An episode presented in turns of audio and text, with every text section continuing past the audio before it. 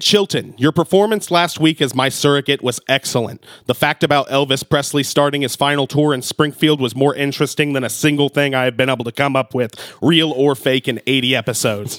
But despite what Eddie Running out of Berniking breath. says, there's only one way to replace me, Dan Howell, and that is by combat to the death. Meet me at the five points. Bring your best men and a thirst for blood, and we'll end this once and for all. A Dan on Dan dance macabre right here in Springfield, Missouri. Live to a hard drive on the 16th floor of the Hammons Tower. You were listening to Spring Food Mo, America's number one podcast about death matches. Oh, finally. Uh, how's it going, Dan? Welcome back. Um, pretty good. I feel. I think I'm still peaking. Uh, in in the uh, system here. Wow, what is going on with that? My voice is just extra loud this week. Um, I think it might have to do with the fact that I haven't been resting, Andy. Me, Dan Howell, co host of Spring Food Mo. Why haven't you been resting? Well, there's just simply too many restaurants to go to. Uh, th- 300 or so. Yeah. And, and uh, we've made it our life's goal here to visit every single one of them. It goes something like that, right? Yeah, we got like 200 ish left, plus new ones open all the time. But you know Yeah. what? Pretty soon we're going to have a way to cross those off the list uh, faster. Yeah, we're really trying to get to the end of this. We got to figure this out with your level. Keep talking. I mean, I is it because I normally use a different microphone? I see my It's- microphone over there with the with the red pop filter. Let's try it. Pull that out of there let's see. on mic production meeting. check, check. Ooh, now that feels Yeah, right. that's Ooh, right. there we go, Uh-huh. baby. Wow, hot, hot mic. Man. Well, with that, I think we better introduce our guest. Uh, hi. Hello. Right up on there. Hello. Please identify yourself, sir. I am Billy with uh, 417 Foodist. Welcome, Billy. Thank you. We're thank really you. excited to have you. Spring Food Most super fan. Yeah. Yes, for sure. Since the beginning. And yeah, you used to interact with us. For, yeah, from the very beginning. How did you find the show? Was it Instagram or something? Uh, somebody had posted about it on Facebook. It was back when you guys, probably episode two. I oh think. man, Really? If somebody been- posted about it, Yeah, it was so I've probably been, one uh, of us. And, that's uh, true. That's a true day one because episode two came out on day one. Yeah. and I've been following you guys ever since. And uh, we've seen your meteoric rise, becoming way more follow. They have a much bigger following than we do. Yeah. Why don't Yeah. you tell us about that? How did 417 Foodist start? Uh, well, you guys were kind of uh, the inspiration for what I'm doing. I looked at it as uh, growing up in small towns. I grew up in Sparta, and I figured if you guys were covering stuff in Springfield, that I could start going outside of Springfield and covering some things in small towns Sure, yeah. outside of Springfield. So I started that on Instagram, and um, after that, it just kind of uh, took off from there. Yeah, it's really So- escalated. Now you're Yeah. a TV personality. Yeah, I've uh, done a few different episodes of uh, Ozarks Live with KOLR 10 and uh, as a food correspondent, and That's so cool. which is always a little nerve wracking doing live TV. Dan knows all about that. Oh yeah, oh yeah. That, that was a KY three production, the one I was on. But uh, that that was also whenever I was in the seventh grade, uh, Dan used near to- ten years ago. Yep, he was he was their weatherman. Cloudy with a chance of meatballs, he would say. Yes, yeah, and, and I and I got fired for only saying that. Well, that's a good joke. oh, we should say the three of us are going to be judges at the pizza poll oh, next yeah. month. for sure. Yeah. Now, this is like bowling and eating pizza, right? I, Is there, is there I some literally here? don't know. You're looking at me as it's an actual. It's a pizza competition. It's cool. We'll get the details on that later, but uh, that's very exciting. We're all going to judge pizza. Yeah, for sure. I'm very excited about it. I'm looking Now, forward to it. there's a lot of like national chains in the competition, which I thought was interesting. There's like That's- Domino's in there, along with like neighborhood pizza cafe And and, that's what other I places. noticed as well. I was I was really surprised by how many national places were in there. Bizarre. Never heard of them. I'm going to have to study so I can make sure and skew my votes local. Yes. Which will require me eating a lot of Domino's and pizza to be able to recognize those pizzas from the other ones. Do you think they'll uh, ask me to perform my hit uh, song? I want to get a pizza like an animal. We can only hope. Well, the mixtapes played the last one that I went to. Oh, perfect. And I'm sure that that's in there. Uh, it's probably not in their repertoire, actually. I bet they're not out there playing that one. Yeah, you don't think they're playing closer than Nine Inch Nails? You might have to, like, you know what? We absolutely should contact whatever band is playing and see if they can let you do. I want a pizza like an animal. Yes, my 30 second smash hit song When was like that, like- episode 14. Yeah, so long ago. Great stuff. Anyway, Billy from 417 Foodist so happy that you're here. Yeah, I appreciate it. And why don't you introduce the restaurant we're going to talk about today before we listen to the history of it? Uh, we went to the Chicago Cheesesteak Company. Yes, we did.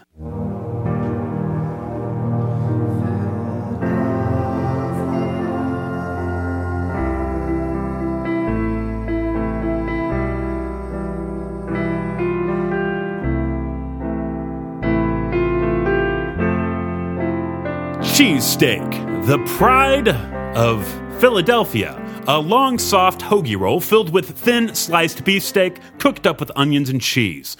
But we're not here to talk about Philly cheesesteak. We're here to talk about Chicago cheesesteak. Chicago, the only city with the guts to look at a cheesesteak sandwich and say, no, too healthy, too easy to hold and then ladle the sandwich with hot, thin gravy and throw on a bunch of oily, hot peppers to make a truly unwieldy foodstuff that's pretty much impossible to eat without a plate. And is also sold almost exclusively from carts on the street without plates. And to think, we went almost 170 years without this messy miracle of a sandwich here in the Ozarks.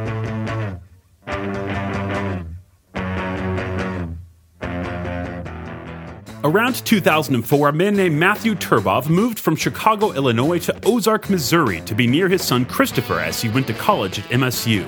Matt initially planned to go into real estate, but eventually changed his mind when he noticed that the Springfield Ozark area lacked a genuine Chicago style sandwich shop like the ones he knew back home. Matt decided to fill that void, and in November of 2007, he opened Chicago Hoagie Company on North 3rd Street in Ozark, in the space now home to Purple Burrito Number One. Matt claimed to serve the very best cheesesteak in Missouri and made it his life's work to live up to that claim, marinating all the meats and buying the freshest vegetables every morning. The walls of the small restaurant were covered with customer signatures written in red Sharpie.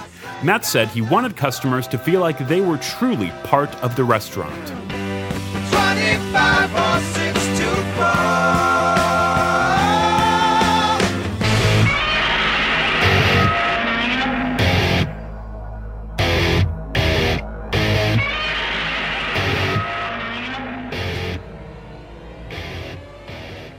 Well, the customers weren't part of the restaurant for very long because the restaurant didn't exist for very long. At some point in 2008, Matt Turbov closed up shop in Ozark and moved the business to downtown Springfield, where it reopened in February 2009 as Chicago Cheesesteak Company, located where it still is today at 319 and a half East Walnut, a wholly unique restaurant space with only four seats in front of a counter.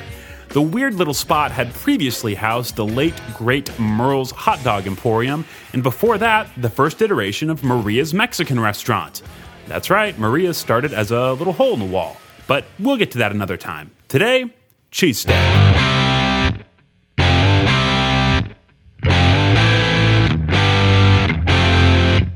Now, this rarely happens, but I found some conflicting reporting about Chicago Cheesesteak Company. In some interviews, the family says that father and son Matt and Chris Turbov were partners all along, all the way back to the Ozark Hoagie days. Other times, they say that Chris did not become involved until after the move to Springfield, when Matt began having some health problems and Chris agreed to start helping run the business. Regardless how it happened, the two successfully ran the tiny shop with big sandwiches together for many years and eventually opened a second location in a Battlefield shopping center in 2014. Chicago Cheesesteak Company developed a strong reputation for its owner's dedication to producing beefy white bread rolls, just like you could get street side in Chicago, as well as hand cut, made to order french fries and other weirder sandwiches, including bizarre monthly specials and a full on In N Out Burger style secret menu. One time I went there in November and got this sandwich. It was basically a full Thanksgiving dinner on a roll turkey, mashed potatoes, green beans, gravy, and cranberry sauce. It was strange and pretty great.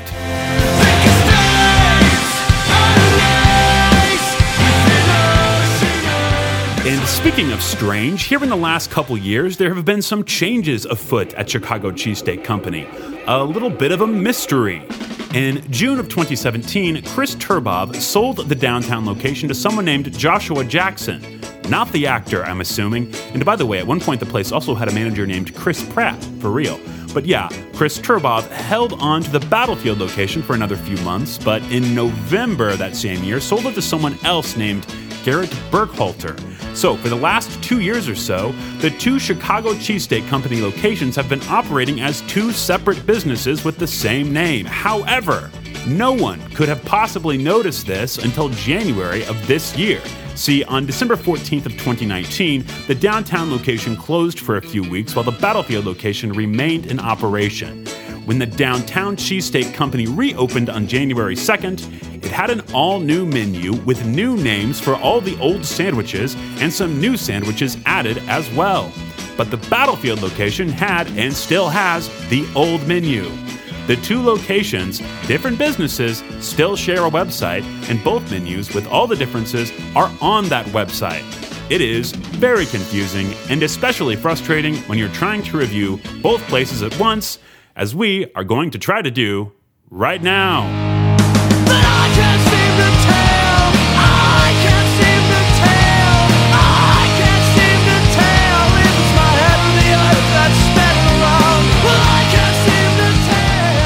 First of all, Dan was straight up grooving to the Scooby Doo theme. hey, I, I, I really loved all the music in this week's bio. Weirdly, I also listened to a portion of the Godzilla soundtrack this week. I like to think that at some time we were under the same moon. Truly listening to the, the. Godzilla soundtrack. Yeah, you and I are like Minnie Driver and John Cusack.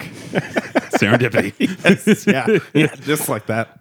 And uh Billy, You know- did you listen to the Godzilla soundtrack at all this week? Sadly, I did not. oh man. a lot of hits on there. I did you know, I started with Philadelphia and then did some Chicago stuff and then went back to Philadelphia. Sure. B- Both of those songs are Menzinger's songs. They're like one of my favorite bands from Philadelphia. I just couldn't help with the Philadelphia stuff. I try to force Menzinger songs on our listeners as often as possible. Anyway, uh, Chicago Cheesesteak Company. Wow. I had been there a bunch of times prior to this, both locations. Really enjoy it. It's like a nice downtown stop if you're on your way to somewhere else. Certainly not if you're looking to sit down and have a nice dinner and have a conversation with someone.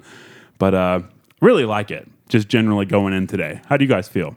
I've also been there a bunch of times. I feel like as a kid, I walked by Chicago Cheesesteak Company and just thought it was such a cool spot. Like it's just so small, and I I wanted to grow up and someday actually go there. Yeah. Did you ever Uh, go to and then I did a Merle's bunch. when it was in that spot?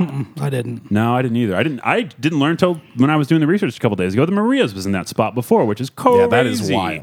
It may be a different Maria's, but it was called Maria's Hmm. Mexican Restaurant, like on the business uh, records for that space with the half and everything, which I thought was pretty fascinating. What, what's your history with this place, Oh. Billy? You you chose it. Um, uh, we would always go through there, usually on the uh, Friday night, uh, the art walks at the beginning of the Yeah. month. Oh, yeah. It was just something easy to grab and eat as you walked all through everything Mm-hmm. down there. Made it really simple. So anytime we go down there, we'd always swing through there. Totally. On, and on the weekends, I think they're open until two. Probably they're open till past bar close. So then it's, whenever you're- it's a pretty hot spot. Going around, you know, you can just like wipe your greasy hands on a painting, yeah. something like that. yeah. Yeah. Let's start with the downtown one, since that's the one you know that was there first, and I think we all visited both of them. Uh, you walk in there, very tiny, four seats. Oh yeah. It's very cool. You I don't even know that they always have the four seats in there. Oh, really? Yeah. I feel like sometimes it's just the counter space. I think if I was him, I would hide them about ten thirty. Yes. or something. You know, not to let not, you know just keep people from lingering in there. You know, just go out in the cold, carry your sandwich with you.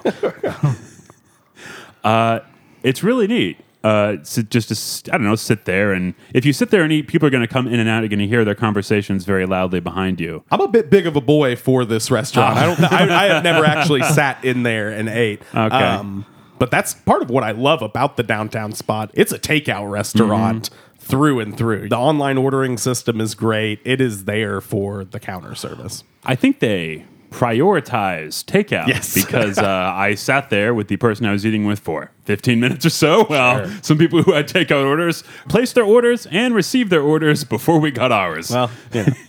whenever, whenever I got there, I was I got there right at open, uh-huh. and well, actually, it was probably five or ten minutes after eleven, and they were still locked up. And I had tried opening the door probably two or three times, And before uh, I went to walk down to the uh, bookmarks because it was cold outside, uh-huh. and the guy came out and waved me to come inside. He's like, "We're open. We just forgot to unlock the door." and uh, for the thirty minutes I was there, I was the only person there. And that No was kidding. between eleven and eleven thirty ish, I believe. Wow. I think So- they also deliver during at least weekdays and within a certain radius at lunchtime. So I yeah, I don't. It's, there, there's many facets to this business. But let's uh, let's start with the apps and sides that we tried. I feel like fries are a very important, com- very important component of this business. Sure. So, uh, fry thoughts, gentlemen. So I had the fries at, at both locations. I actually I enjoyed them. Uh-huh. Yeah. they had like some fry seasoning on them. I believe I expected them to be really salty. I guess with the it seems like when the more seasoning is on fries, it always seems to be more salty. Mm-hmm. But uh, surprisingly, I actually enjoyed them. I thought they were very well. Yeah. I thought they were pretty crispy and and I would eat them again. Uh, yeah, For sure. yeah. So did you notice any difference at all between the two locations? I'm very curious. Uh, for fry wise, not as much, but when we get into the sandwiches, I did. Mm-hmm. Okay. Okay. I only had the fries from the downtown location. I've had the fries a ton of times. I agree they are pretty good. I I don't love them. This time that I got them, they ended up in the Rachael Ray bag and they ended up very soggy. So I just That's kind of the way they are. I, I was wondering if I was just misremembering, but I feel like normally they are pretty soggy for me. I think they're hot, soft, and greasy, much like myself. yeah. that what you lead with on all these dating apps. Okay. Let's. all right. Um, these fries, they're served in a small white bag, and the bag shows up soaked with grease. Oh, yeah. Every single time. The fries are hand cut in house, and they leave the skin on, which is so awesome. I wish more places left the potato skins on because it adds such a depth to the flavor. They don't strain the fries for very long, I don't think, and I wouldn't have it any other way because I think these fries are awesome. And you know me, I don't, I don't like generally like fries that aren't crispy, and these aren't crispy, but they're still really, really good. And I think a big part of it is that seasoning that we you talked about, Billy. It's like a strong black pepper flavor, and of course they're salty. But you're right. As seasoned as they are, they are not as salty as you might have been conditioned to expect. They're definitely fork fries more than hand fries due to the grease, I think, but that doesn't make them any less excellent. Did either of you try your sandwiches on a bed of fries instead of on the hoagie roll? Because you can do that. Oh, I didn't know you could do that. I really wanted to. I think the downtown location even has an option for a wrap Oh, for most of it's their on a bed of lettuce. sandwiches. Oh, okay. It's a, They'll serve it on a bed on the of other lettuce. menu. It says lettuce, so Oh, it's yeah. li- little difference there in menus. Um, but man, I, I think they probably would shine as a bed for the the topping. A, an actual potato salad. Yes, yes. Uh, the second time I ordered the fries, I got them on the south side, and I, I ordered them well done, like extra crispy, and I really emphasized it. And while they were definitely crispier than the other ones, they were still pretty soft. They were like thirty percent of what I consider extra crispy. So soft fries is what you're going to get here, but the seasoning uh, makes up for it. It's just not what you might expect from a you know traditional French fry. Now- still really tasty though. I have one thing to say about the South Side fries, at least, which Uh-huh. I did not have the fries at the South Side, but if they're the same as the downtown ones, I don't see any reason not to just go over to Wingstop and get the best fries that there right. are. I, they're very similar They were fries, remarkably except similar, but theirs aren't crispy. yes, Wingstops are crazy crispy and they are also over seasoned, but with Yeah. Mm-hmm. an almost sweet seasoning. I just love Wingstop's fries. I know. and I have definitely gotten a sandwich from Chicago cheesesteak before. And fries from Wingstop. You're a monster. I know. I know. What can I say? I took all my fries uh, to go, and I have an air fryer. So I just took them and put them in the air fryer. Yeah, they came out That's uh, like beyond extra crispy. ingenious. After that, How were So- they? Oh, really good. Yeah, I'm sure. My son ended up taking the entire bowl from me and ate them for his after school snack. so I enjoyed them. Yeah. I think I think I liked the South Side location's fries better than the downtown location. Okay. But yeah, overall not too bad. But I agree with you on Wingstop. I could have went over to Wingstop and probably got Oh the my better fries. I, I just, I for just love. Wingstop fries. Pretty soon, Dan and I are going to be doing some talking about chain restaurants. We keep hinting at something big coming up, and that's coming up sometime, but we're not going to reveal the details just yet. It's a TV show, folks. Yeah. yeah, we're going to be on KOLR now, too. 5 a.m. okay, uh, anybody try other apps or sides on your trips? I had the onion rings, which I've had a couple times. I think it probably fits the other appetizers as well. The big problem with their onion rings are there's not many of them. There's like six full onion rings in there for four dollars. Uh, they're making a lot of money Yeah. on, on these sides. The fries, you do get a pretty good Hefty, portion of for sure. You can split. Uh, but the onion rings were good. They had a nice. It felt like beer battered, um, not like panko, crummy. You could really like slide the onion out and still almost have a full ring. Um, yeah, I, I really enjoy the onion rings. I get them every once in a while, but they are pretty expensive for how few you get. Sure. I tried the uh, fried mushrooms, and uh, I believe you have complained on this podcast about the quantity of fried mushrooms at Yes. Chicago Cheesesteak Absolutely, Company. I have. Gotta say, I got them on the south side. 15 mushrooms, baby. Whoa, Yeah. that that's way more. That's a lot of mushrooms. I counted them up, and I have the proof. I got the photos to That back is it up. Wild. Unfortunately, these are like standard packaged frozen breaded mushrooms. Like they're not they're not battering them in house, I don't think. But they are deep fried to a crazy temperature, like far too hot to eat when they arrive. I didn't let that stop me. Yeah. Uh, burned Oh, my absolutely. mouth. My order came, yeah, with 15, like a, a small container of ranch as well. It's like a thin layer of breading, almost like a hush puppy breading or something like that. Though I probably would have preferred a hush puppy, to be honest. Um, even though they were clearly a food service item, I still liked them. I mean, it's like a good bar snack, but a place that serves like unique hand cut fries like this place does, there's really no reason to get the mushrooms unless you're having a very specific craving for fried mushrooms. So I've had the jalapeno poppers in the past, and it was just another problem of quantity. But that's sort of a jalapeno popper thing. You, Huh. you get five. we should have gone, done some investigative research and like compare the quantities at the two different locations because that south side, man, they, I feel like I had more fries at the south side too. Yeah, I yeah, I definitely agree. I feel like I had more at the south side. Hmm. Wow. Wow. All right. Did you guys get any sauces with your uh with your uh apps? Any at all? Hmm. Did you do any online ordering? Nope. So so on the menu, Wait, do I need to play the theme? I mean, you can decide for yourself. I've got a little photo for you here, Andy. Whoa. That's so many sauces. That's a screenshot. No, look at the one that's highlighted there in the Oh! sauce section. Wow. We got a little follow up here. Billy was in- Oh, involved hey. in this uh, argument online. But uh Grape jelly Grape jelly is listed as a as a sauce. sauce. And you- absolutely. You, cited this as evidence that jelly was in fact a sauce, Billy. Well, that's what I wondered because of one of the sandwiches I had. It had listed grape jelly as a sauce on it. there we I go. say it's a spread. I, I, think mean, there's a distinction. I am inclined to agree with you. Is but, uh, avocado a sauce? Just a straight up podcast per- avocado? I mean, it's not. It's not listed on this list of it's sauces. a That's spread. for sure. There's spreads and sauces. If I- you spread it with a knife, What a if it's, so what if the jelly? Here's what we I, we discussed at my work. So what if the jelly comes out of a squeeze container? So does that make it a sauce? man, that's such a good question. You know, before last week, whenever I called it a sauce, I had never thought about it. I I probably believe it is a spread, but uh, for show canon, it's a sauce, baby. It's a sauce for Dan. I disagree. It's a spread. This is good content. How about those hoagies? yeah, let's talk about those hoagie rolls. All the sandwiches came on. I think the same hoagie rolls, though. I think there might have been a difference between the two locations again. I think you're right. on these. So they're they're all white bread. They're really crusty and crispy on the outside. They're soft and dense on the inside. Just a slight sweetness to the bread. And I got to be honest, I detected the sweetness more at the south side location than I did at the uh, uh, downtown one. Mostly just really buttery and rich. One of my three sandwiches came with the bread toasted which I absolutely loved. That ruled. Getting that toasty crunch on the inside of the sandwich, in addition to the outside, such, it was such good bread. Such good bread on the south side one. I doubt they bake the bread themselves, but maybe they do. Anybody? You guys know anything about that? I couldn't find any information about that. I don't. Although whenever I was at the South Side, there was a lot of chatter behind the cooking Uh-huh. line about the bread and how much bread they had prepped, Oh. which almost made me think that they do bake it in house. Wow. I feel like they were behind on bread for the day, which was kind of hindering the process. Um, I ate there the other day with my parents yesterday. The two men that were working were talking about how bad the Phillies were at Lucky Tiger. oh, Just openly talking about it behind the counter. I really like that Philly at Lucky Tiger. It's a totally different thing, but those guys were trashing it real hard.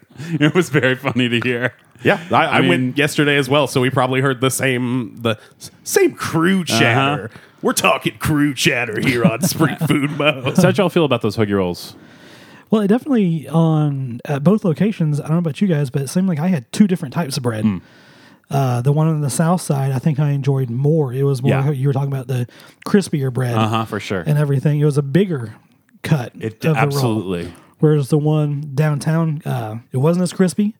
Uh, it definitely soaked up the grease from the uh, the meat. So whenever I opened it from the uh, oh the the aluminum foil wrapping that they had, um, it definitely had gotten soggier faster. Yeah. on it, and it was definitely a softer roll Yes. for sure than the Southside location. So, So- interesting. I didn't really even consider that maybe they were two different pieces of bread. I thought it was all just the way that they were packaged in the to go order. Oh. The south side one is served in a styrofoam container. Yes. And the other one is fully wrapped as Yeah. like a little torpedo. It- The south side one is served open faced within the container, Yeah. basically. It's still an open sandwich. I think it depends on the sandwich you get too, because some of the meat is really greasy and some of it is not as Sure. greasy. So your crispiness slash uh, moistness level is going to vary depending upon what you order. I had basically the same thing that you said, where the south side one was crispy, and then my uh, downtown one was a little soggy. But gotta say, I think I liked the uh, downtown bread a little better. No I, I kidding. felt that Really? the uh, I thought the uh, um, south side one maybe just because of the lack of filling in my sandwich had some pretty almost stale parts of the bread that you were going through without enough meat in between to uh to to cut them up. You know? Interesting, man. Uh, call me Andre 3000 because I prefer the South. I will. Don't never bring that up again. Andre 3000. Don't say I prefer the South. That's not something I want chopped up and uh, uh, taken out of context. Um, all right, so let's get into the actual sandwiches that we ate. So let's start downtown. I ordered something called the Tim Taylor, which is a new name for an old sandwich. It's, the sandwiches have different names downtown now. It's very confusing. That's wild. So this sandwich had mozzarella cheese, grilled onion, grilled jalapenos, and lots of mayo. This was a Philly style cheesecake. Cheesecake. you were coughing anyway. This was a Philly style cheesesteak uh, with tomatoes, pretty much. It says lots of mayo, but I couldn't taste any, nor could I see any on there. Don't think they put the mayo on that sandwich. Definitely taste those jalapenos though. They were mild, but they added kind of a different layer of flavor to that, uh, you know, Philly flavor profile that I that I really enjoyed. Um, this was uh, my second favorite sandwich of the ones that I tried for sure, and I, I really enjoy it. Um, the meat is really greasy and it does seep into that bread, and it's almost like it becomes one taste. We've talked about that before. Like there's mush food where everything that you're eating becomes one flavor, and then there's other food where each ingredient is distinct. Sure. This is mush food, and I say that with great affection. I really, really enjoyed this sandwich. Very tasty. Dan, what'd you order? At the downtown one, I got well. I figured I had to uh, get my dedict on. Yeah, no, no, no, no. since, it's uh, cream. Well, it's a subsection of Oh, the right, Dedict. right, right, it's right. Dan's Dedict, subsection, I think 417. uh, cream, cashew rules everything around me. Cream, get, the, the cashew. oh, this is so stupid. I, I went with the sandwich that I have seen many, many times on their menu, but had never ordered because it uh sounds wild. Uh huh. It was the Springfield, which was basically just a Philly with cashew chicken mixed in. It did not have the uh, green peppers and onions that the Philly had, but it still had mozzarella cheese uh, along with chopped chicken tenders, homemade cashew sauce, and topped with cashews and green onions. Um, I went with the beef. You get the option of beef or chicken on any of these. I thought you, you were just going to say you went with your girlfriend, and then the next one was beef. I went with the beef. it's like, oh, she got another nickname now. No, I I got takeout for the beef. Um, on my sandwich, though, I went with the beef over a chicken. I'm gonna have to apologize to her in personal. Nah, she'll never listen to it. Um, I don't know. I, I just figured I wanted to go with the steak because of the novelty of having steak mixed up with cashew chicken. And I gotta say, I really loved this sandwich. Uh, it totally shouldn't work. It's beef, chicken, cheese, nuts, green onions, and gravy. Uh, but all those mix-ins. There's beef on there too. oh, it's a beef Philly. It's got the steak. Aren't you talking about the Buck Johnson right now? No, I'm talking about the Springfield. Wow. Okay. It's basically a Buck Buck Johnson, but with a few sorry. additions and without the Cheez Whiz sauce. Huh. I've had this before, and there was not beef on it. This may be a new downtown thing. They may have switched it up. Oh yeah, 'Cause no, it this didn't used to be chopped up uh, chunks of chicken tender either. It used to be actual breaded chunks of chicken, just like you Really? would get at cashew chicken place, but just on a bunch, like a crazy amount of bread. That's very interesting. Yeah. I, yeah, I would love to try something like that. This ended up being pretty great. The cashews and green onions uh, gave a nice little crunchy che- texture throughout. Um, my biggest critique of the sandwich was it didn't have enough of the cashew sauce on there. It kind of all went straight through the sandwich and got to the fold of bread at the underside of the uh, foil wrap and just kind of soaked in there. Could have used a little more sauce, but uh, overall, I really loved it for Yeah. being such a crazy, crazy, maybe the craziest thing I've ever ordered for the show. It, it was very good. We'd have to go back. I forget everything. I'm sure we've ordered crazier stuff, but okay. Uh, what'd you get, Billy? Uh, at the downtown location, I went with uh, the Duke, which was the. It's listed as just the Philly with cheddar cheese sauce, Swiss cheese, and the menu ended with just saying that it was topped with tenders. And so I had to ask him. Actually, it just said tender. Yeah. And so I had to ask him what what was the tenders that he was talking about, which was just chopped uh, chicken tenders, and with some of the fry seasoning on it. And uh, it was good. It, it it like you had mentioned before. It definitely the the greasiness of the beef soaked in through the bread. I think the mixture of uh, the fry seasoning with the chicken tenders and that cheese sauce made it a little bit salty Uh huh. a little more salty than what I my palate probably would have enjoyed. Um, but overall, it was good. I mean, it was a good greasy sandwich. I mean, the bun soaked it all up, and it was enjoyable. Radical. It was good. All right, let's move to the south side. um, I tried the a couple different things on the south side. I got the Italian beef. We can start right there. Italian beef with hot and sweet peppers dipped in au jus. So I paid the two extra dollars to have the peppers added and also to have it dipped, like fully oh, dipped yeah. in au jus. It's important. This is a soggy mess. I mm-hmm. mean, that's that's part of it. They double wrap it in the tin foil uh, to combat the enormous amount of liquid that comes pouring out whenever you open it. Okay, so yeah, the hoagie roll comes totally soaked in au jus. All the crustiness and crispiness is gone. Keep in mind, this is the south side, so it has the crispy, crusty bread. Unlike downtown, used to be my go-to order. It's my favorite thing on the menu. It'd been a few years since I'd had it. This time didn't care for it nearly as much. I think maybe because the J. Parrino's version is so far superior, but also this one didn't have nearly as many peppers as it used to, and it didn't have nearly as much cheese either. Hmm. Used to be just a crazy amount of cheese and like more, so many peppers on the top that you couldn't see the the meat underneath. Um, they used to just load you up. It still tasted good. I found myself really wishing I could get the au jus on the side and dip it, especially with that you know crunchy bread. You know, I, I love a French dip. Really, the only place I ever get one is Arby's if I'm on a road trip or mm-hmm. something. Mm-hmm. The only place I know in town that has a French dip is Jim's, but I don't ever go to Jim's. This is a theirs is a prime rib French dip, which is a different thing too. Um, yeah, I wish I could preserve that hoagie texture and get that salty broth flavor at the same time. This was fine. I really enjoyed it, you know, but it was more like operator error than anything else. The fact that uh, that, that the sandwich let me down a little bit is a big part of why I wound up eating there, uh, uh, you know, an insane three times this week. I just needed I needed a very good experience there that I knew that I could possibly have because I'd had them before. If that makes any sense. Uh, Dan, what did you get? On the on the south side, I went with the barbecue, and on this one, I went with chicken rather than steak. This comes with American cheese, grilled onions, and it's all mixed with their barbecue sauce on some toasted bread. I thought this was a tasty sandwich, uh, but I gotta say, I did not get near as much meat filling on this sandwich as I did with my sandwich at the downtown or with any sandwich I've ever gotten at the downtown one.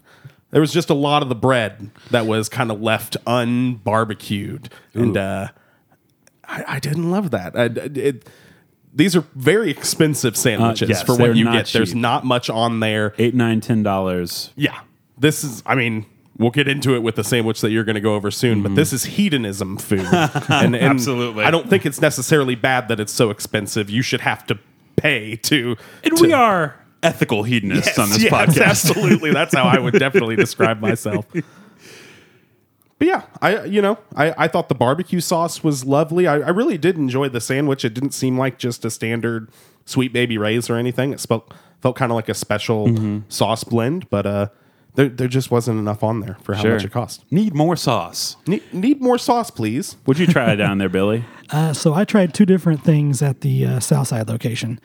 I tried uh, the Chicago, which was just the Philly meat with lettuce and tomato, and it had the uh, oh the fry seasoning maybe on it as well. Yeah. I think, and some vinegar and oil, which I couldn't really taste the vinegar and oil. The seasoning seemed to overpower everything on the sandwich. Really, it had lettuce on there as well, and uh, I think that one comes with American cheese rather than think so. mozzarella on the Yeah. Philly. Okay. They have a big breakdown at the South Side Yeah. location of what makes the two sandwiches different. I did research, and in the intro, I compared the Chicago style with the Philadelphia style, and I use the information that I found, but it is not the same information that they have on the wall Yeah. at the place. So, you know, I kept it in there for the joke and also because I didn't want to redo it. But anyway, I'm sorry. Go ahead, Billy. No, you're fine. Um, so I tried the Chicago. I had them basically split both the sandwiches. So I took one half of each of them home so I could try each of the halves there, and for my own pictures, for my own stuff. It was beautiful. you, you sent me the picture, and it was awesome. Uh, the other one, which of the two I had, the jalapeno berry, surprisingly, I enjoyed better than the Chicago. That one's been a long time Yeah. part of the menu Yeah. and, and It definitely looks an great. eye catcher. What what's on there? So it was the Monday special, which came with drink and a, uh, drink and fries. It was uh, steak with mozzarella cheese, grilled jalapenos, cream cream cheese, and that uh, special sauce, uh, grape jelly. That's right. and uh, uh, it was good. I think out of both of those, the Halle Berry one was my favorite. Besides the fact that some of that cream cheese that would slide towards the middle of that bread, towards the crease. Sure. If you go to take a bite towards the crease of it, you're getting a mouthful of cream cheese. Yeah. It's overpowering everything. My plan was to take the other two halves home. Uh, once I finished the Halle Berry one half, I went ahead and finished the other half to it because Gotta. it, it was that good. You must. Like I would. The only thing I also regret with it was I wish I would have put some of those fries on the sandwich. I think I would have. Oh, okay. I thought of that after I left, and I was like, man, I think that would have for some texture to it, a little bit more texture to it. I wish. I- California style. yeah, exactly. and uh, yeah, but I think the Halle Berry one that was my favorite so far Radical. of the three I had. Well, Dan texted me something. Ooh. Why don't you tell us? Yeah, just tell us the uh, the last one that you ordered, and I also ordered it too because you sent me a very tantalizing message after you tried it. So I actually didn't order this sandwich this last time. My lovely beef girlfriend, it. the beef, ordered it. I want people to picture a prime cut of steak, though. don't, don't think I'm talking about just like a lump of A ground beef. marbled ribeye. Yes, yeah, aged, but not that aged, and she wouldn't tell if you asked. So, Andy, I text you about the Buck Johnson, a Buck Johnson. a sandwich that I have had many times. A sandwich that used to be on the secret menu at the downtown location, but has now graduated to the regular menu. Indeed. And uh, you know, via via text, I said that this may be a pantheon worthy entry, and uh, I may have to do some backpedaling here. I'm not sure what you thought about it. I'm I'm very interested to hear. Give me your thoughts first, and I'll jump into an extended monologue about how I felt about it. Andy, the Buck Johnson, in my heart, is the definition of a guilty pleasure. Uh huh. It. We don't believe in that though, because we're ethical hedonists. Yes, yeah. It's so purely, unabashedly bad for you. And it's eleven dollars. It's a, one of the more expensive sandwiches on their menu. It's a Philly with chopped up chicken tender mix, fry seasoning, and cheese dip. It is just nothing but meat, cheese, and added salt. Do you know the story? no, The please. MSU hockey team came up with this sandwich because they said there was not enough filling on the regular sandwiches. So I that, believe that's it. how this came to be. Yeah. They invented it. Or some And, guys uh, from the hockey team. kind of like the Springfield, it sounds like something that should not work. and uh, in my heart, at least, does. I don't know if it does actually belong in the Pantheon because it's. The Pantheon might just be a little too snooty for, the, for this one. The, the, this sandwich is hanging out down at the bar. directly to me when you say that. No, I just The Pantheon. I he looks me in the eye, too snooty.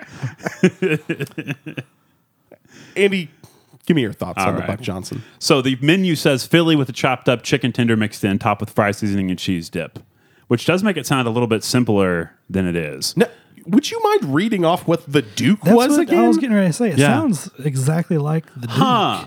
'Cause Well, the two Duke- different locations. So The Duke. well, on- you the said you Duke got is- the Duke at the downtown though, Yeah, right? at the Huh. downtown location, the Duke was a Philly with cheddar cheese sauce, Swiss cheese, the tenders, and fry seasoning. Look, I think if you peruse the secret menu that's sitting on the counter and it's not a secret, you're going to notice that it's just a lot of the same ingredients all mixed up in different yeah. combinations. Like it's not. Well, that- that's what uh, when I came in, they had like the laminated menu Uh-huh. there on the counter.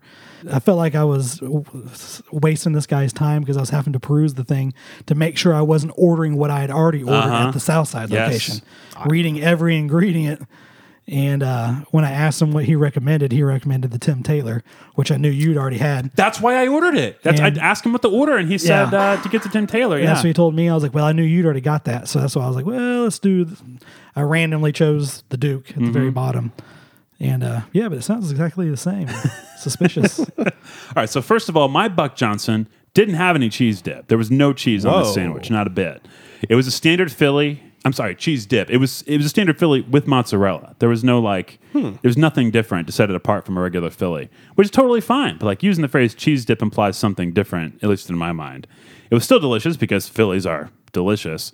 I did see the fry seasoning generous, generously sprinkled over the top of the sandwich, and that added that kind of black peppery flavor that was definitely perceptible in every bite. But mostly, this was a regular Philly with the shredded chicken, shredded breaded chicken strip on top. It was very shredded into really small pieces. Every now and again, I'd get a bigger chunk uh, with some nice crispy breading, but I enjoyed the novelty of the flavor combination. But I gotta say, I was wishing I just had a regular Philly with spicy peppers. Sure. Um, the chicken tender made me enjoy it less, not more. Even though I Oh. enjoyed the chicken, it's not like it tasted bad. It tasted good, but I'm sorry, it's not a pantheon worthy dish in my, No, in I, my I- opinion. I think I agree as well. I, I backpedaled just to myself since I've sent you the text. was it the novelty of it that was, was you were thrilled about? it's the novelty of it, and it's just so, like I said, it's just so unabashed in its, uh, just, just- Yeah, it's- just it's- horridness. Yeah, it's brazenly unhealthy. yes. in a good way. Okay. So one more thing I want to talk about before we rate this place. Do you guys like the Chicago style or the Philly style better? I'm going to get into that. I'm going to read you what it says about each version on the wall in the Chicago Cheesesteak Company on the south side. Okay, so Chicago style, American cheese, fresh lettuce, fresh onions, fresh tomatoes, oil and vinegar, and seasonings. Philly, mozzarella cheese, grilled onions, grilled mushrooms, grilled green peppers, and seasonings. I know we didn't all try all, each of them this time, but I have definitely had both from this place. Yeah. And I think we probably all have. So what do we think? We like the Chicago or the Philly style better? I, I think I like the Philly style better. I like the grilled onions and the mushrooms and the peppers to it Yeah.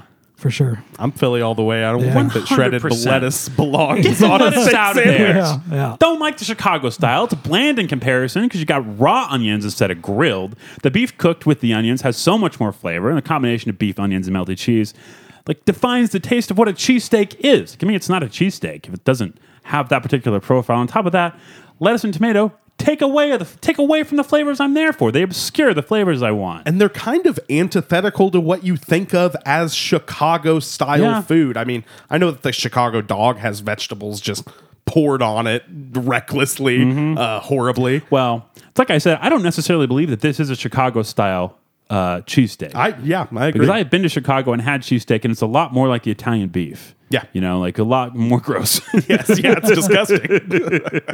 All right. So, out of five, how many Windy City shops? out of five, how many Windy City sub shops would you rate Chicago Cheesesteak Company? You are our guest, Billy from 417 Foodist. We will begin with you.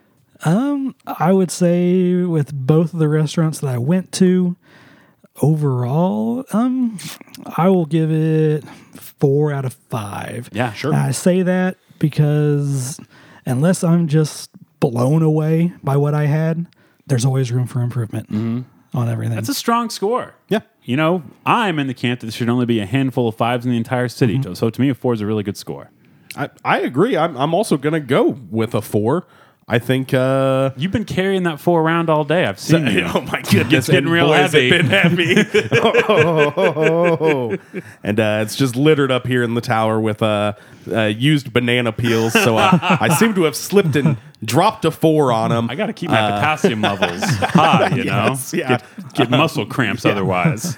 I think I like the downtown one more than the south side one, despite what y'all have said here today. I, I really expected to all be on the same side about not liking the south side one as much. I'm surprised how much love has been shown on them here. I also didn't have the best experience over there. My order took about 45 minutes when the online system said 25, Yeah. uh, which is quite the difference. Downtown one has basically never let me down. They uh, they're very quick with their service. As long as you're getting takeout and not annoying them, Yeah. uh, yeah, yeah, I loved it. I'm also going with the four out of five, and that's that's what I've had in my head. Basically, every single trip that I went, I like both uh, locations for different reasons. I think the bread is better at the South Side location, but uh, with the exception of like the glass that doesn't allow you to see the kitchen. Which number one, I want to see the kitchen. Why, Yeah. why put that up? They've got all those Chicago stickers on there, Yeah, which is really fun. that. And that's got gives a lot of personality, but just there. Everything else there is kind of nondescript and doesn't have a ton of personality. Whereas I feel like that little space, even though there's like not anything on the wall, but then they just got like that menu with the little sticky letters and stuff. Mm. That has so much more character and personality than the South Side location, meaning the downtown one has more. I love going to the downtown one. It's a really great place to go, like before you do something else downtown. We Or after that. you've done Or something after, 'cause they're downtown up whenever until everything's two. closed. You want to Yeah. talk about a wait? Go there after a concert. 'cause You're going to be out there on the street in the cold for like an hour waiting for your sandwich. You know, 15 people ahead of you. Well, that's what I asked him because I, was the only one there for the 30 minutes I was Uh-huh. there. And I go, Are you usually busy on Saturday? And he was like, Not till later. He's Yeah. like, Give Yeah. it till tonight, and then it'll be it'll be really busy. and I think that's how confident they justify Yeah. charging as much as they do for their sandwiches and their sides. Is they're one of the only places open that late, and at that hour after you've had a few drinks, When you would pay $50 for a Philly, yeah, they truly could charge 12 more. does not seem like a lot. Yeah. Absolutely. Well, four from me. I think it's a really cool restaurant. Really happy we have it here. Cool Great. place. You know, I think those. I think pretty sure the average is out to four. All right, let's move into our uh, special guest interview segment. Man, this ought to be a humdinger. this is last meal. Funny bit.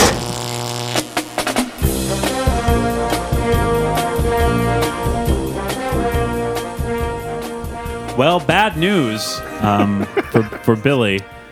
Especially bad because Ken McClure is back to killing. Politicians not responding to my messages, so not we're not going to be having house reps on the show. I don't think, unfortunately. Not anytime soon. back to back to executions. I guess he doesn't like TV. Why does Ken McClure not like Billy? Tough again. Oh, no, this one's actually pretty easy. Uh, it, Ken McClure was uh, he was making himself a nice shepherd's pie one day. He's a bit of a cook himself. Oh. and he said. Hey, I'm I'm a, becoming a bit of a foodie. He said this to his wife Oh. Martha, but he misspoke and he said foodist. and then he thought he was on to something there. Went online and sees that a foodist already exists, and Oh, that we got him right here in the studio today. So McClure wants to blog. Yes, yeah, yeah. It, it it's honestly one of the more petty ones So we're that talking he's like done. like Highlander stuff. He's only one. Only there can only be one. yes, yeah. Mu- much like my position on this show, uh, the foodist position can only be usurped by uh, removing Billy's head. So Billy, you're on death row, and Ken McClure moves quick. There's not. Oh, a, there's none of this like staying on death row for ten years with Ken. So you got one meal left, four courses, drink, app, entree, and dessert, all from restaurants local to Springfield, or we'll say the surrounding area, since you're the 417 foodist. What are you getting for that drink? It's not really anything hugely fancy, but uh, after listening to your guys' episode on the Dancing Mule, sure. um, it's become a favorite place of mine to go to, and I love the honey latte. Usually, if I'm out on Saturday mornings running around doing errands with the wife, it's usually I'm always running through there and grabbing one of those almost every week. That, that rules. And, uh, you know, just shout out to Uli Goulier, who uh, joined us on that episode. Good guy. He's been a good buddy. Yeah. Uh, so for my appetizer, um, I'm going to go with the salmon toast from the aviary. So, Ooh, which is yeah, I'm telling you, we went there for breakfast one morning, and uh, I don't ever usually get an appetizer uh, before my breakfast anywhere, and so I tried that, and it's like that crispy bread with uh, mascarpone on it, I believe, and that thinly sliced uh, salmon with fried uh, capers on it. And man, like I'm telling you, Yeah. I offered it to other people at the table, my wife and my sister, and everyone's like, "No, we don't want it." And I had no issue putting that whole appetizer back on my own. So That's wild. I had lox for the first time recently, and I've had it a couple times since now. I'm a big fan. Yeah. Don't love capers. Uh, j- just in general, they have kind of an olivey taste. but- There's a certain restaurant that's going to be introducing some vegan lox real soon. We got the inside track on that. Really wish they'd pay us some money so we could talk about it.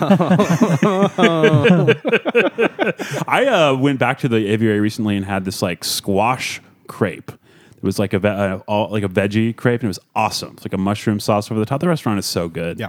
I, we gave it fives, and I feel like we still underrated. Yeah, I love the aviary, and I just got to say, I am sorry for driving through that window. And, um, it was just after hours, and had to get my crepe on. his jaw, his jaw was hanging open. He was just not paying attention, just looking at all that food. Yeah.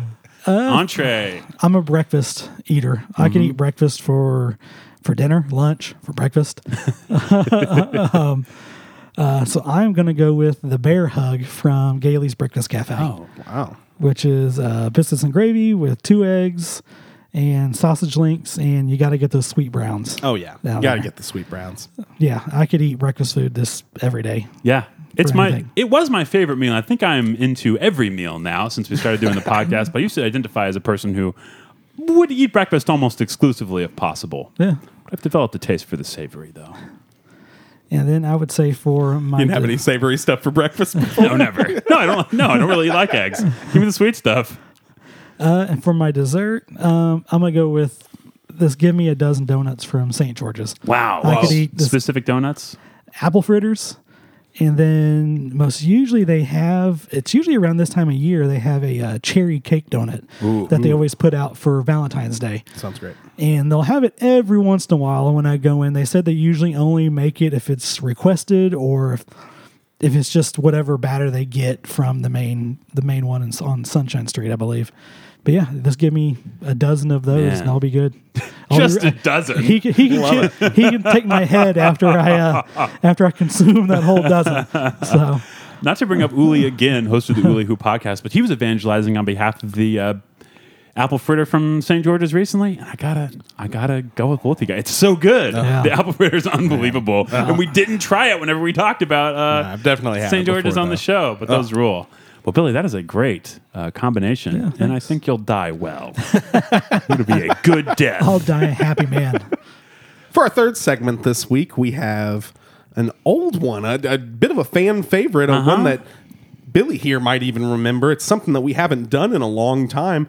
Something I'm not even sure if there's a theme song for, but it's not. Uh, it's a culinary obituary. Oh, there is a theme song. It's like from uh, uh, that all, one of those Oliver Stone war movies. I would play in the background. Oh, really? yeah. I- it's I was going to It's, sug- it's a score from Platoon.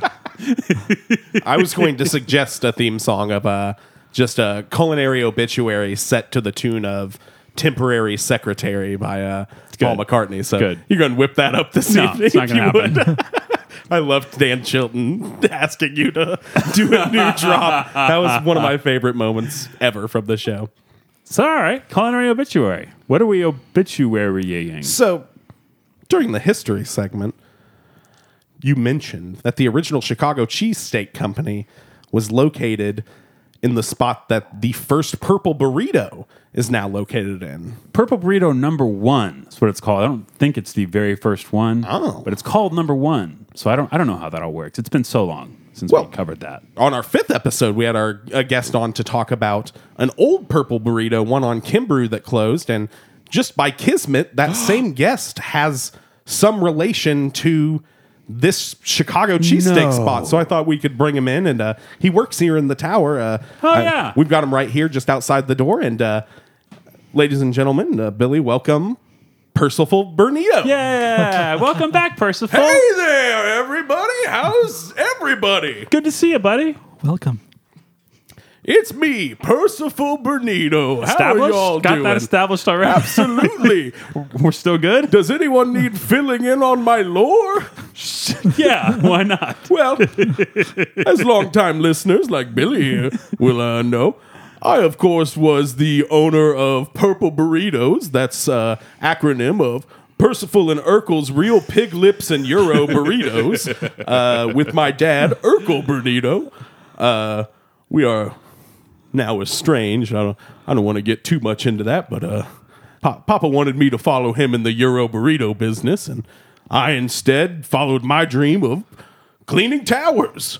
So uh, here I am in the Hammons Tower, and I wanted to let you know that my family actually has a little relation to this to this here old old uh, Chicago cheesecake company. Oh, excuse me, Chicago cheesesteak company. I Yeah, get it right. do that. you see, I do. the original Chicago. Chicago.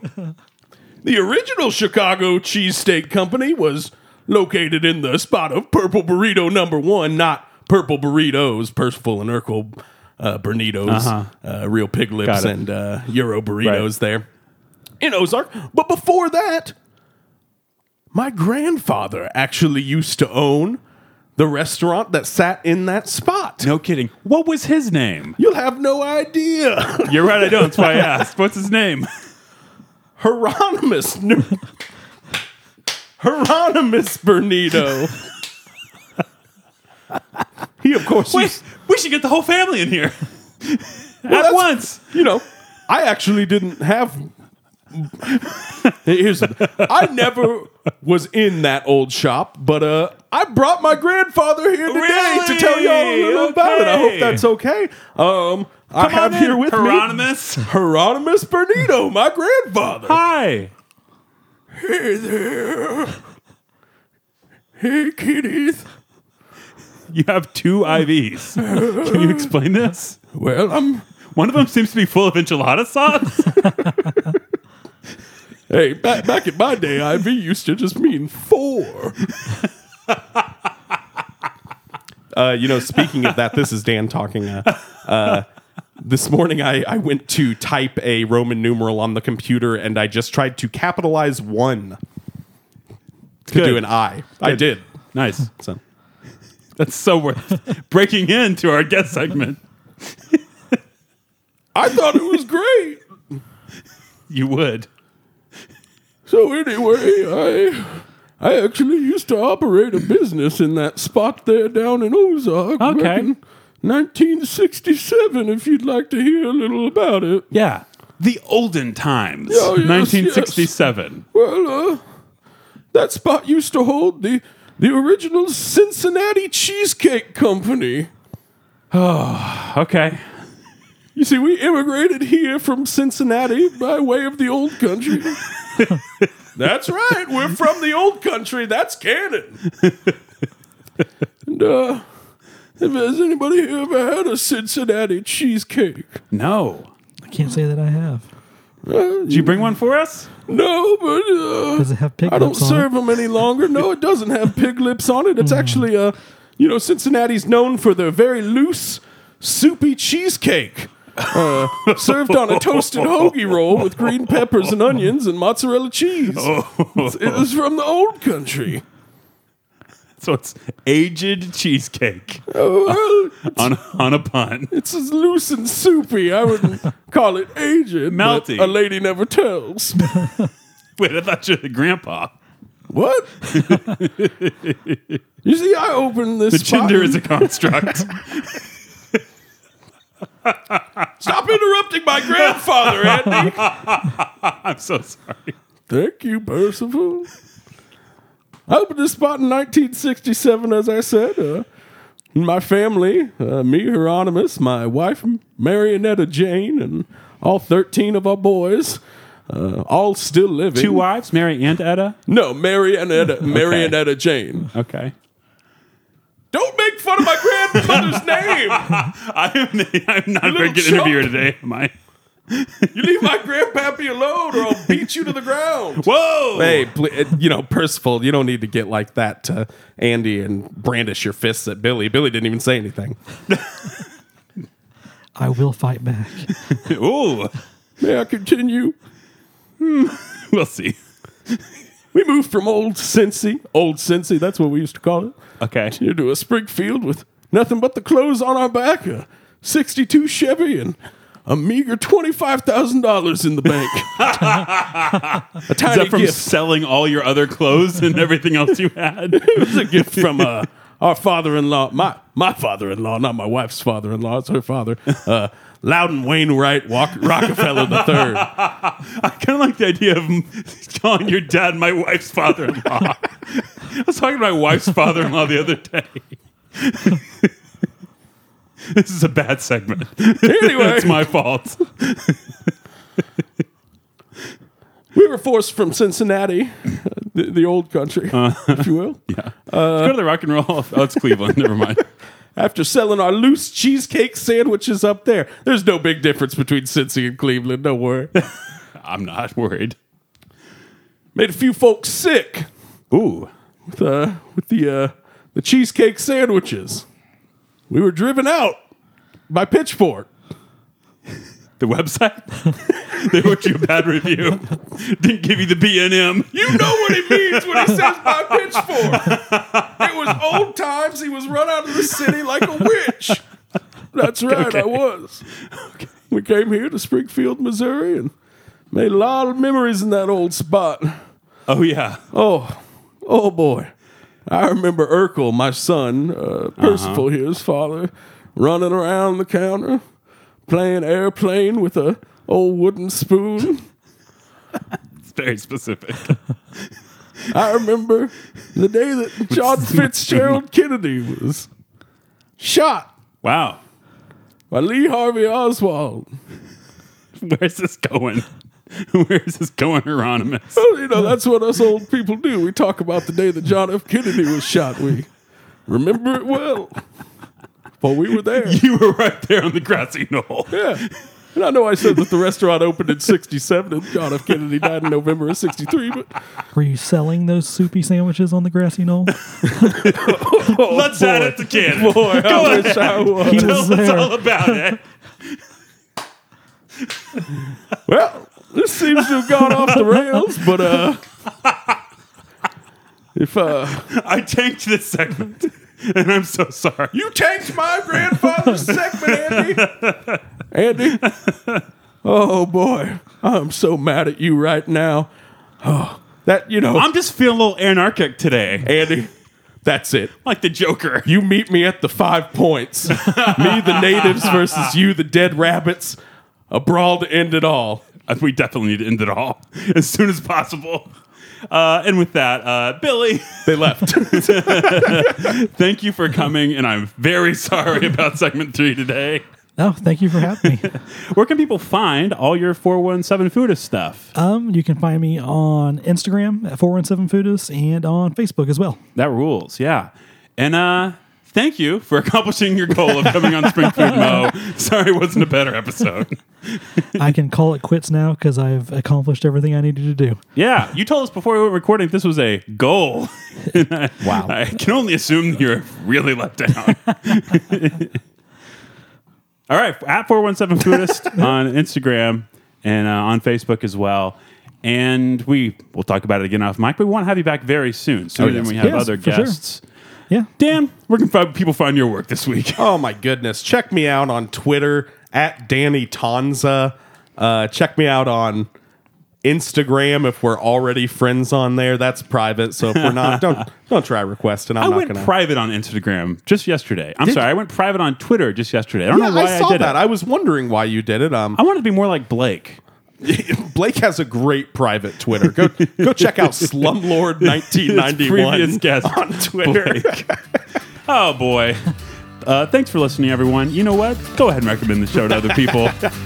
This episode specifically, yeah, absolutely. Okay, well, thanks again, Billy. Yeah, thank you. And uh, we'll see everybody next week. Stay tuned for 20 minutes of outtakes. Hey, Hey, thanks for listening to Spring Food Mo. We really appreciate it. And if you'd like to support our podcast, guess what? You can. Visit support.springfoodpod.com. That's support.springfoodpod.com. Thanks for the money. Spring Food Media. That what you uh. lead with on all these dating apps. Okay, let's. I'm not going to put this in the show, or if I do, it's going to be at the end. But I went on a first date to Chicago Cheesesteak Company for my first trip downtown. Hey, that doesn't sound too bad. Oh, it's it's great until you're like, I got to take pictures of our sandwiches. I'm so sorry. Yeah, that that is incredibly embarrassing. I've I've been dating my girlfriend for uh, over six years now, and I still make her go to the other room whenever I do it. I always catch myself because I always bring a ring light with me to uh, take my pictures with. Oh yeah, and I catch myself being very self conscious about like when I'm going to take the pictures. If someone's around me, I notice they're watching me. I always just stop and I put all my stuff down, and I'm like, "This wait." And my wife would be like, "You can take them now," and I'm like, "No, I want to wait till no one's around. then when no one's around, then I'll take my pictures." Okay, so this is so the most real I've related to another person in a very long time. and your your food photos Yeah. look very They good. do, yeah. The, the ring light adds a lot. I try and take them quickly as much as possible. so Well, I am upfront about that. I the fact that this is a big part of my life. Like this is all online stuff. So I'm like, oh, I do I have a podcast. That's the way it sounds in my head, and I'm always like apologetic and I'm self-effacing. And they're like, that's really cool. I've never, no one's ever like stopped talking to me whenever I reveal that piece of incriminating information. So. well, it's because on the you, for preferences on the dating apps, you select uh, good liars. and that's going to be where the episode cuts off.